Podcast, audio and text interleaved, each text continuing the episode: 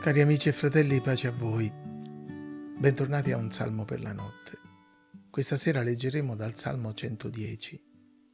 Il Signore ha detto al mio Signore, siede alla mia destra, finché io abbia fatto dei tuoi nemici lo sgabello dei tuoi piedi.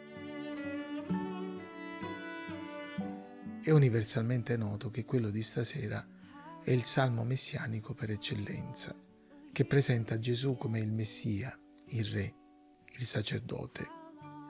Fu Gesù stesso nei Vangeli a citarlo per chiarire il doppio concetto della sua deità e messianicità, chiarendo di essere al tempo stesso figlio di Davide per discendenza, ma Signore di Davide, poiché egli è il divino figlio di Dio. Il Salmo è importante non solo per le citazioni nei Vangeli, ma anche per quelle che troviamo negli Atti e nella lettera agli Ebrei e che rivelano il ruolo di Gesù non solo come Messia, ma come Signore divino, Re davidico e sacerdote secondo l'ordine di Melchisedec, che precede, sostituisce e sopravanza quello di Aaronne. Questa sera però ci soffermeremo sul primo versetto per una riflessione che è piuttosto un'applicazione spirituale, edificante e incoraggiante per chi aspetta l'adempimento delle promesse di Dio in suo favore.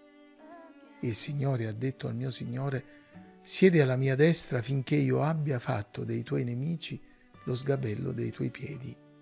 Pietro a Pentecoste chiarì che questa profezia si riferisce alla sessione del Cristo risorto, che dopo aver compiuto interamente la sua opera perfetta per la nostra redenzione, si è seduto alla destra della gloria del Padre per intercedere per noi, nell'attesa che giunga il tempo in cui nel nome di Gesù si piegherà ogni ginocchio nei cieli, sulla terra e sotto la terra, e ogni lingua confesserà che Gesù Cristo è il Signore, alla gloria di Dio Padre.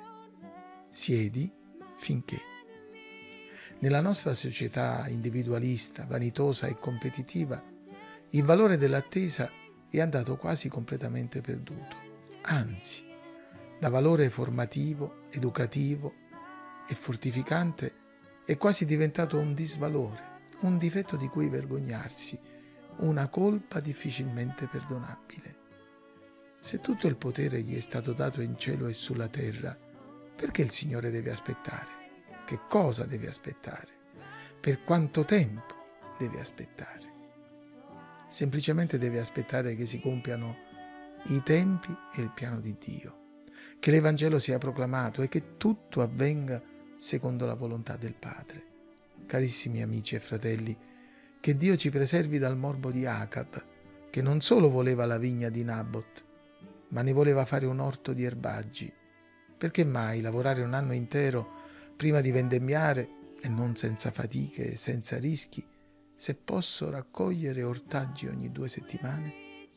La mania del risultato, del profitto e del successo, non solo economico e materiale, ma anche di fama, notorietà e popolarità, sta fuorviando molti di noi e sta spingendo tanti verso un approccio non solo alla vita, allo studio, al lavoro e agli affetti, egocentrico ed egoistico, ma rischia di corrompere anche la nostra relazione con Dio, l'evangelizzazione, il ministero cristiano, con il risultato di snaturare le caratteristiche della Chiesa, mettendo a repentaglio la sua credibilità e la sua efficacia.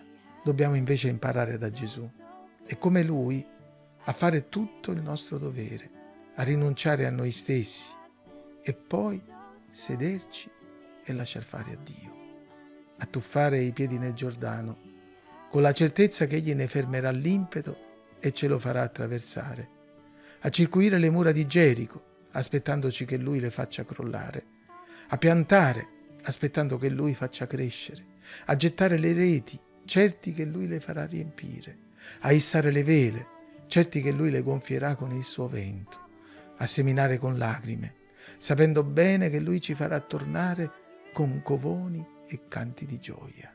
Siediti e aspetta, non nell'ozio e non nell'attendismo sterile, ma stando al tuo posto a fianco a Cristo, servendo Lui, servendo i fratelli, finché Lui non darà perfetto adempimento alla sua promessa, e non manderà ad effetto la sua parola.